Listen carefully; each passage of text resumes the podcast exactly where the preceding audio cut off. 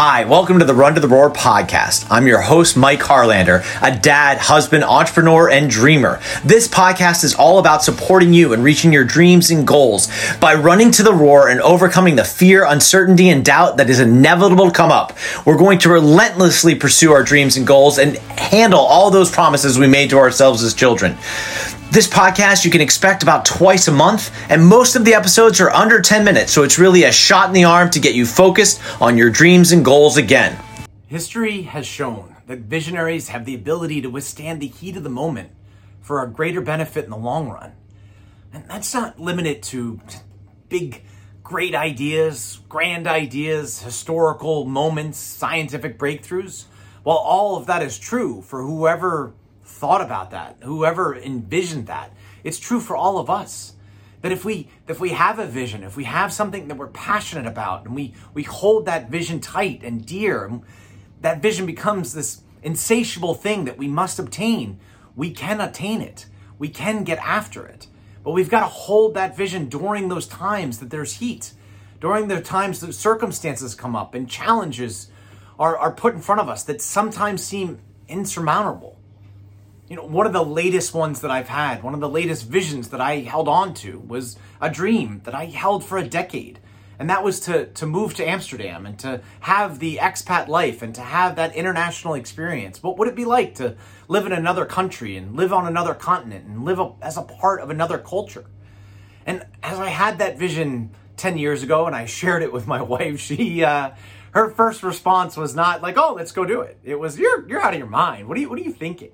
And it took me a few years to, to start to codify this idea, to start to put things in place, and then presented the idea in a different way. And when I finally started to codify it, when I started, finally started to get really clear about what the intention was and why I wanted to do it, I, I found a screensaver. I, I'd been over there a few times. I'd been over in Amsterdam visiting, and there was something about the place. I I didn't want to spend my whole life there, but I wanted to have an adventure. I wanted to experience it. And so I, I found this screensaver and I, I put it on my desktop. You know, it was the background that I and I looked at every day for gosh, five years. And I, I didn't really think much of it. It was just the vision that I had, this possibility that I was that I was hoping for. And when we moved here, I always wanted to find that particular house. Where was that? I, I saw that it was on a canal, and there's, you know, several canal rings going around Amsterdam. But I saw that it was on a canal, and I kept looking for it and looking for it, and we ultimately ended up getting a home that was right on a canal. That was just right on the Keizergracht Canal.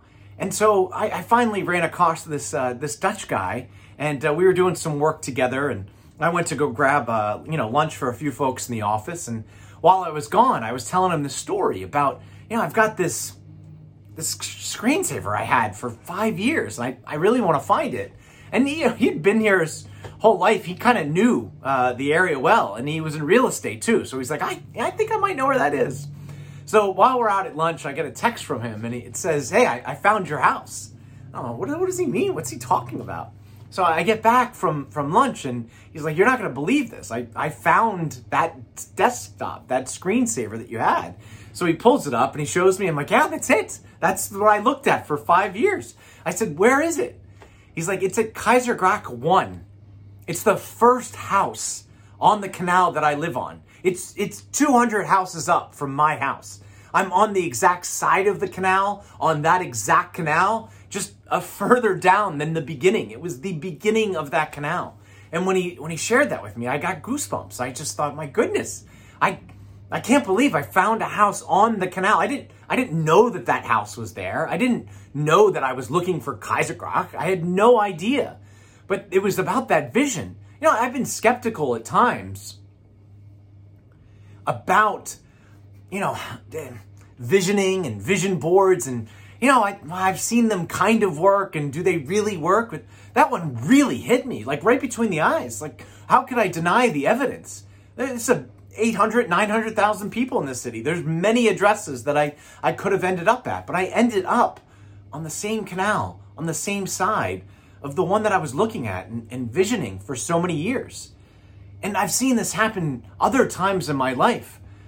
You know, when I was a, when I was a kid, I remember I, I just finished my first Holy Communion, And uh, my great uncle Bob had, had come and, and been a part of it. And he, and he talked to me about this university in the Midwest, Notre Dame. And he talked to me about Notre Dame and he, he talked to me about this golden dome and the traditions and the, the football and, and all that, that came with it. And when I was eight years old, I remember writing down after talking to him. I'd never seen a picture. There was no internet back then. Um, but I remember just visualizing that and then writing it down that I, I wanted to go to the University of Notre Dame. And there were times that there was lots of heat. There was lots of circumstances and, and things that I pushed up against. I, would, I was pretty social in high school and you know, I, I, was a big dreamer, but didn't necessarily pay attention to, to all my grades and kind of got lost in that scene. I even had a guidance counselor that told me, look, Mike, with your grades, you just, you're just never going to Notre Dame. It's just not practical. It's just not a possibility. But I kept that vision alive and ultimately ended up finding a way, finding a way to, you know, get in and then transfer, get into one school and then transfer over and end up graduating from the University of Notre Dame. So that was another example I had where I held on to this vision, you know, from 8 to 19, right? For 11 years, I held on to that vision.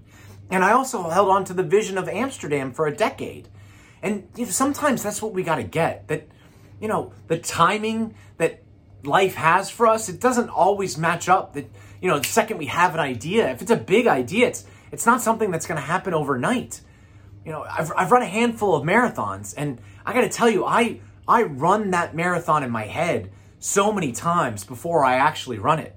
And I need to do that. I I need to visualize that concept. I need to visualize me crossing the line. I need to visualize, you know, at the 18th mile, the, the pain that I might be in or the struggle the struggles I might have to work myself through it. Because you, you gotta hold on to the heat of that moment. There's a lot of heat out there. And the bigger your vision, the bigger your goal, your dream, the, the more heat that there is. And so holding on to that vision, like pulling it in close, is so important. And it allows you to push through that heat for that greater benefit in the long run. Now, I've got this this next round of goals, these next visions that I have. And, and one is it's about 10 and a half years out. It's like 10 years from, from this fall and I'm I'm starting to codify it and put it together. And it's a dream I I had shortly after I was 8, maybe 9 or 10. I came up with this dream and I I put it away for a while. It was just something that I I didn't know if I could handle the heat. And, and now I'm I'm starting to trust myself. And that's one of the really cool things about getting that vision, getting excited and insatiable about that vision and and dealing with that heat is that every time you can you can deal with a little more heat, you start to trust yourself and you start to go, oh, wait a second. I, I handle that heat. All right, this is a little more, but I handle that much heat. I can take a little more. I can withstand it for the long run. And you start to build trust. So you start with the smallest part of your vision and you deal with that heat and then you go up a little more and a little more and a little more. And so for me, this next project that's a it's a decade long vision, there's gonna be some heat. There's a lot of obstacles I gotta overcome. But I know that if I get insatiable about insatiable got to work on that word. But if I get insatiable, if I get committed and excited and enthusiastic about it, and even when, dude, even, even when shit gets really tough, if I hold on to that vision, I know it'll come true. And I know this can be true for you as well. Holding that vision, dealing with that heat. You can do it. So go in and find a picture. Go write down that goal and and know that when you hold that vision, there's times it's going to hurt. But that hurt is good because that hurt allows you to know that you've made it through to the next spot. And you can take more heat because the bigger that vision vision is, the the bigger the heat's going to be. But you can do it. History has shown that it can happen. There are so many before me. There's so many before you that have done it. So take the time, commit yourself to that vision, and get ready for some heat. But embrace the heat, love the heat, and thank the heat. All right, that's all for our Run to the Roar episode uh, for this week. I will uh, see you guys in a couple weeks. Thanks again. God bless, and we'll talk soon.